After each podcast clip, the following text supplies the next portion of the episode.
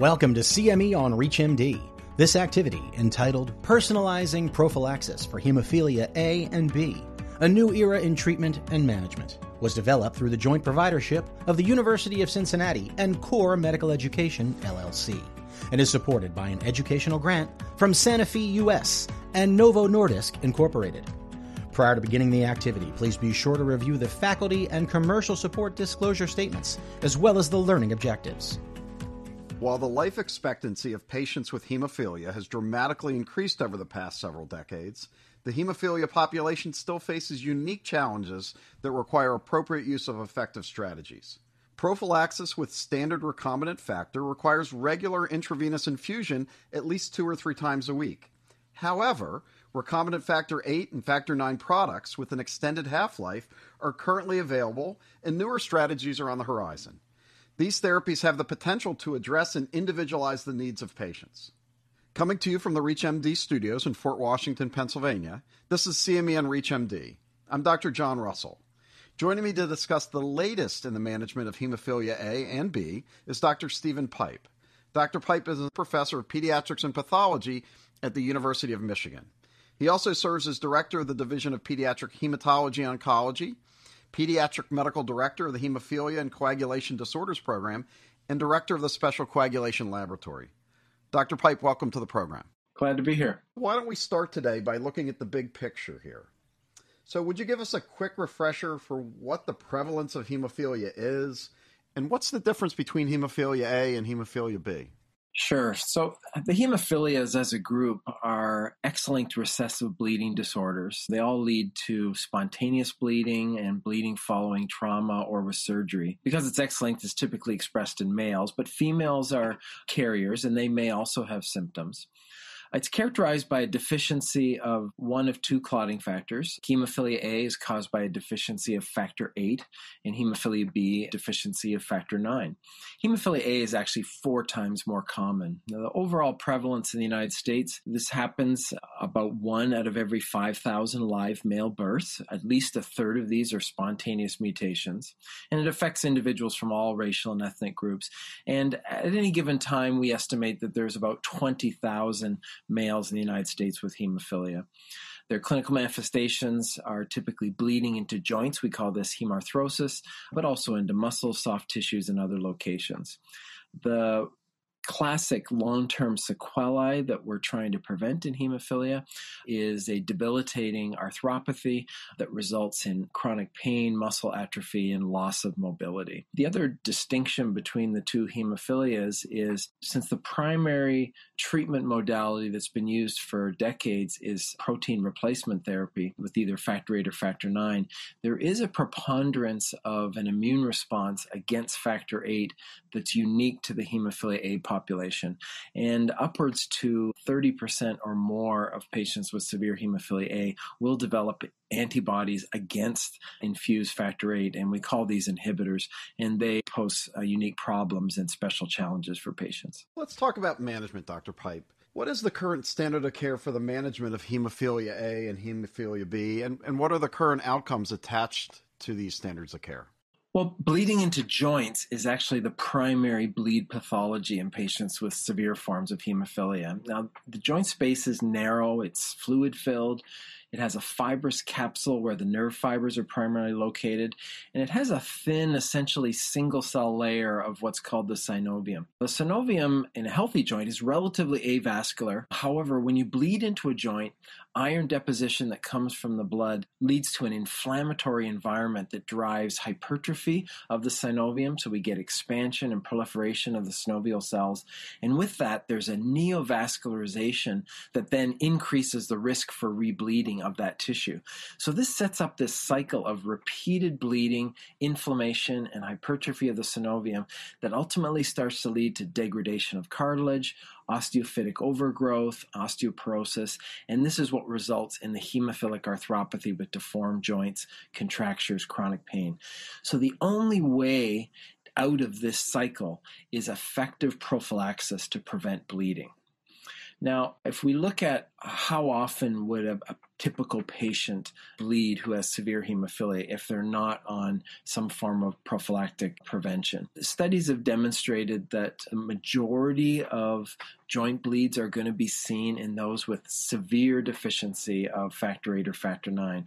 That's defined as less than 1% residual activity.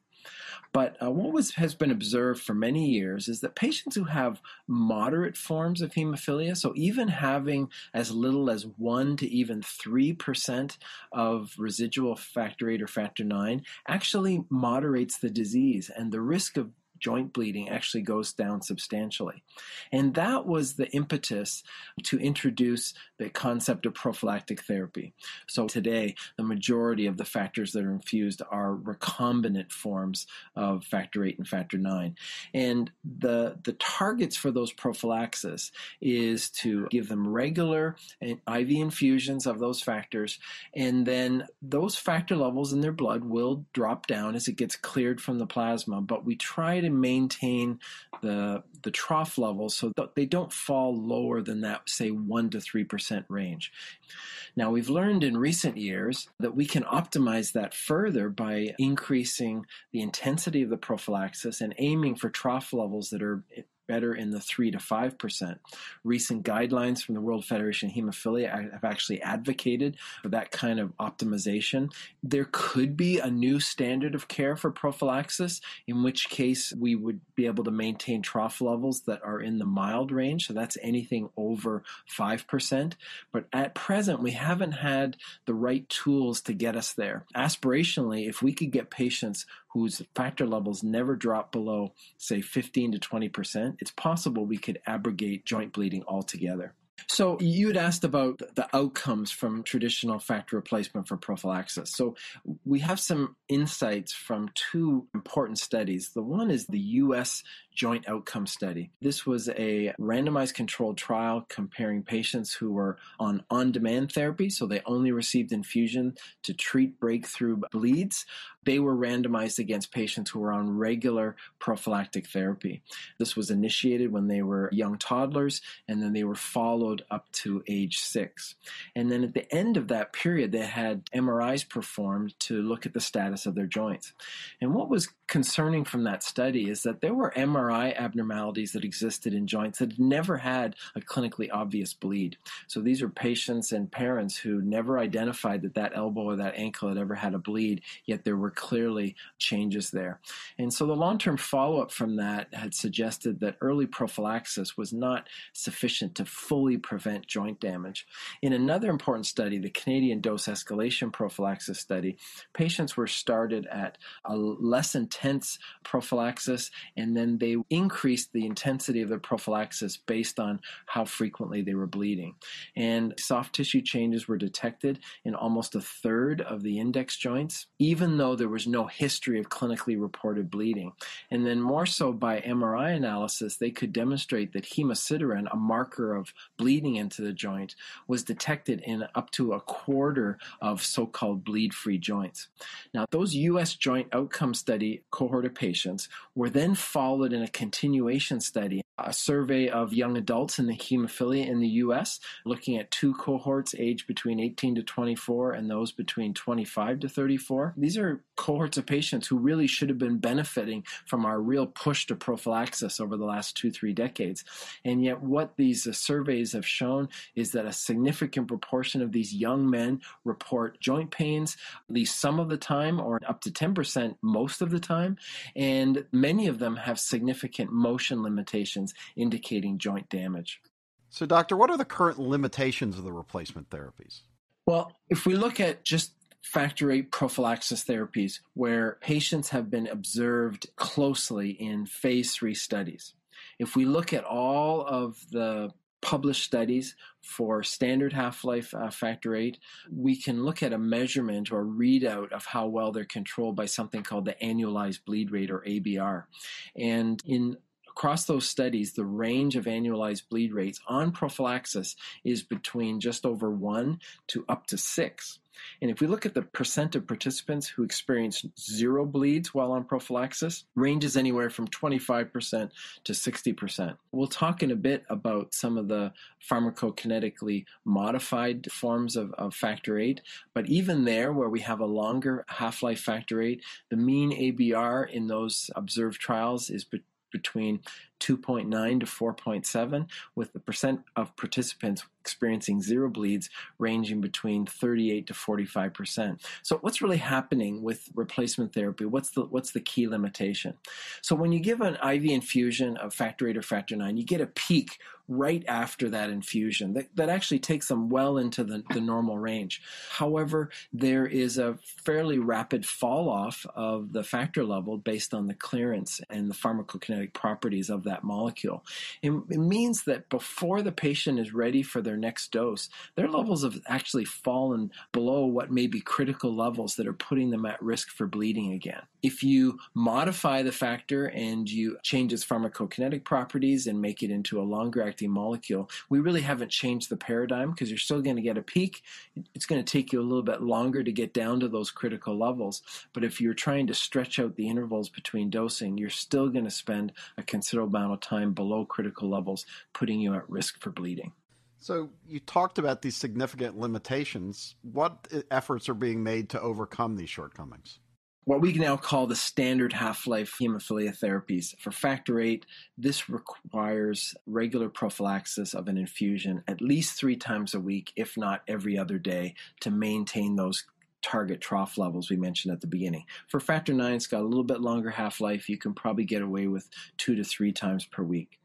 But the idea is that a replacement product that had a longer half life would potentially reduce the burden of prophylaxis by reducing the frequency of administration. We might actually also be able to achieve higher trough levels because if you keep the interval the same, but you have a pharmacokinetic property of a longer half life, your trough level will be higher before you get your next dose, and that could improve outcomes. Many long acting recombinant factor VIII and recombinant factor IX molecules have received regulatory approval and there's uh, ongoing development of additional agents as well. Some of the strategies to do this include strategies to reduce interaction with clearance receptors. This is primarily through conjugating the factors with a large uh, molecule called polyethylene glycol or PEG. There's another key pathway that rescues the proteins when they get taken up by the cells, and it rescues them from the intracellular degradation pathways and recycles them back to the surface and into the plasma through interaction with something called the neonatal FC receptor. This is actually how antibodies in our blood maintain a long half life. So, to take advantage of this interaction with the FC receptor, FC fusion protein, so you take a recombinant portion of immunoglobulin, you fuse fuse it to factor 8 or factor 9, or you can also take the recombinant albumin and fuse that to the protein and also take advantage of that recycling pathway. There are some additional strategies that have enhanced the interaction with the carrier protein for factor 8 and plasma called von Willebrand factor through different bioengineering techniques. However, these haven't really extended the half life significantly to be qualified as an extended half life agent. There's also been attempts to alter the glycans, the sugars that are on the recombinant proteins, and that has some uh, impact on the half life in vivo, but again, not quite enough to consider them as true extended half life molecules. If we look at the impact of these extended half life agents in the clinical trials, these studies were really neatly designed because we saw multiple different strategies of doing prophylaxis. We'll see in these trials what I would call traditional programmatic prophylaxis. So all patients get a fixed dose and a fixed interval. Typically, this would be once weekly for the extended half life factor 9s and twice weekly for the extended half life factor 8s. We've also seen some pharmacokinetic driven strategies where the patients own pharmacokinetic performance of that molecule allows targeted dosing to a target trough level and then a fixed interval for dosing, or what we call a phenotypic driven approach, where the patient is started on a particular dosing regimen, they're observed for a period of time to see how good their bleed control is. And then they have the option to maybe stretch out the interval, or if they have too much breakthrough bleeding, they can increase the dose or compress the interval. And the other strategy we see here is what I would call a convenience driven approach. So this is seeing what's the longest interval you can get between your doses and still maintain prophylaxis. And uh, all of these have been demonstrated in the clinical trials, and it's really opened up a lot of interesting approaches for personalization of care. So, doctor, you mentioned personalization of care. What are some examples of, of how these therapeutics can be used to, to individualize care, better outcomes for your patients? Well, I think to best illustrate this, I, will walk us through a few cases that I think illustrate how we've used personalization in the clinic. So, this first case is a case of trying to overcome non adherence. This was a six year old boy with severe hemophilia A, transferred to our center at age three after prior management with only on demand infusions.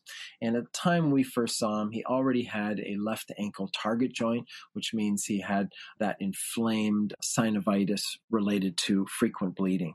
We placed them initially on a traditional conventional recombinant factor VIII at 50 units per kilo every other day, and the family was trained in peripheral venipuncture access for his infusions.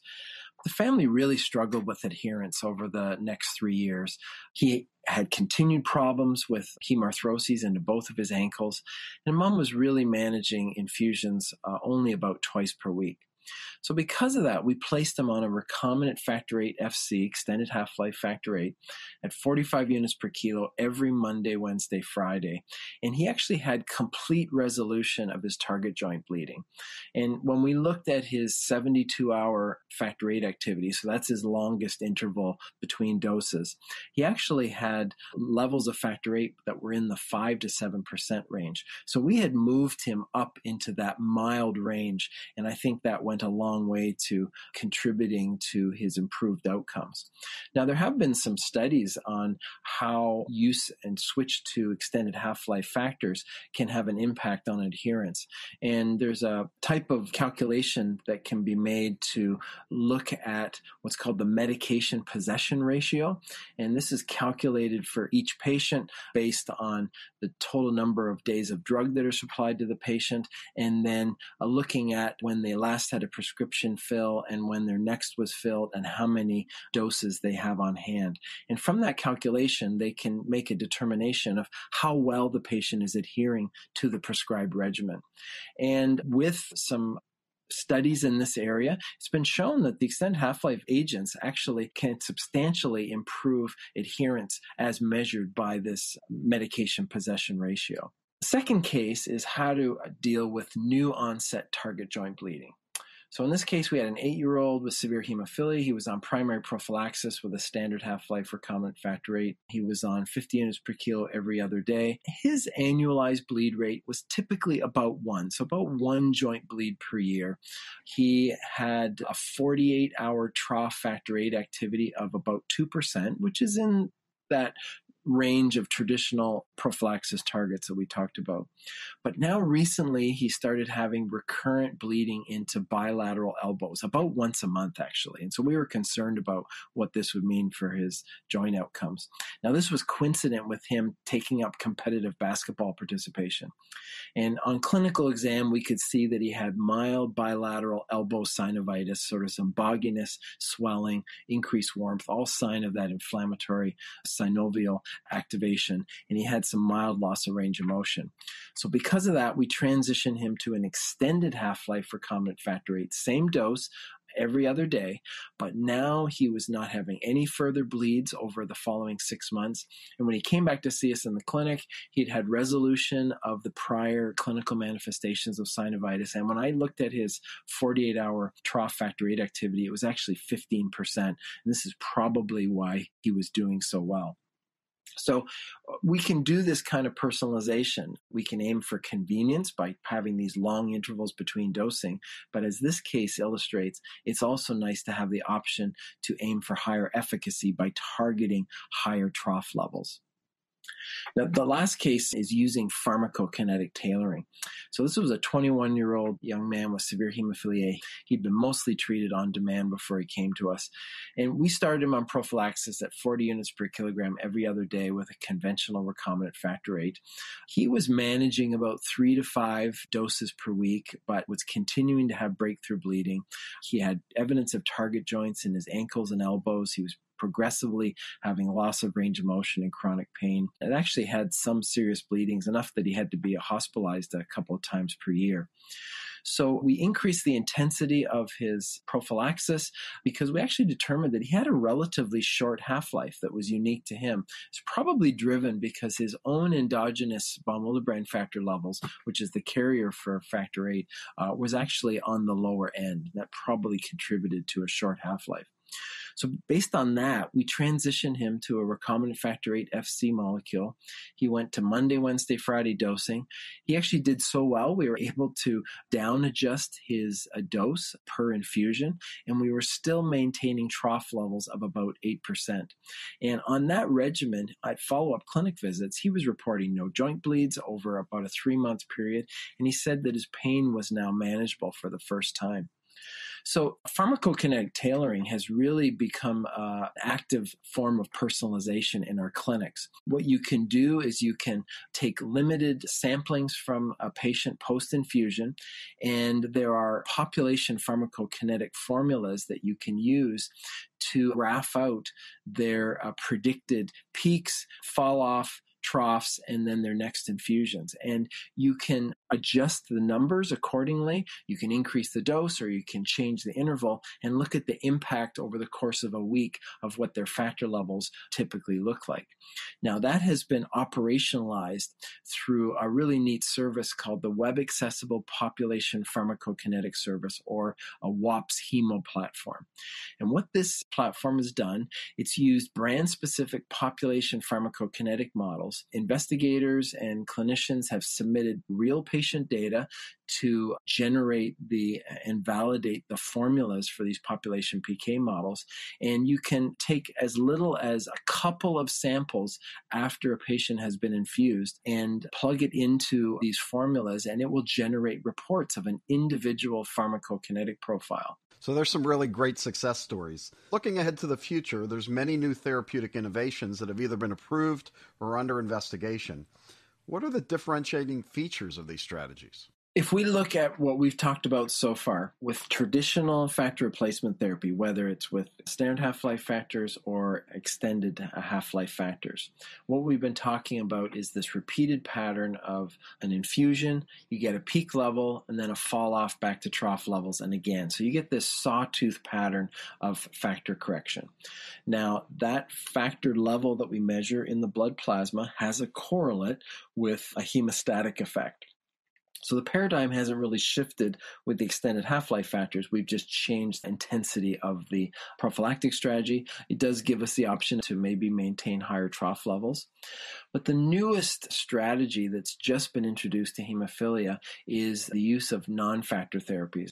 But here the principle is we're not actually replacing the missing factor 8 or factor 9 protein, but these strategies correct hemostasis clinically.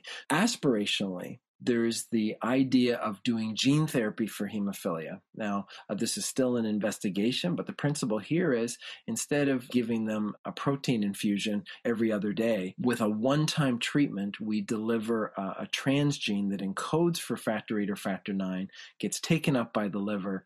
The own liver cells start to make the factor 8 or the factor 9 protein, and it reaches a steady state of production and clearance in that individual. Now we have a steady state factor level, no more peaks and troughs, and we accordingly we also get a steady state hemostasis.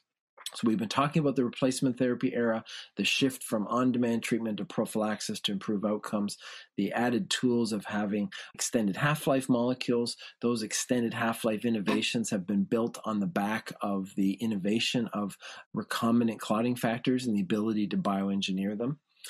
The non replacement therapies, the only one that has been approved so far is a substitution therapy. It's a, a mimetic of factor VIII, so it's a unique treatment for hemophilia A. This is a bispecific antibody that recognizes that recognizes factor IX and factor 10, and it bridges those two molecules together to advance clotting in the absence of factor VIII. And so it's mimicking what the factor VIII molecule does as a cofactor in coagulation. This bispecific antibody its character allows for really good bioavailability with a subcutaneous administration. So that's an advantage.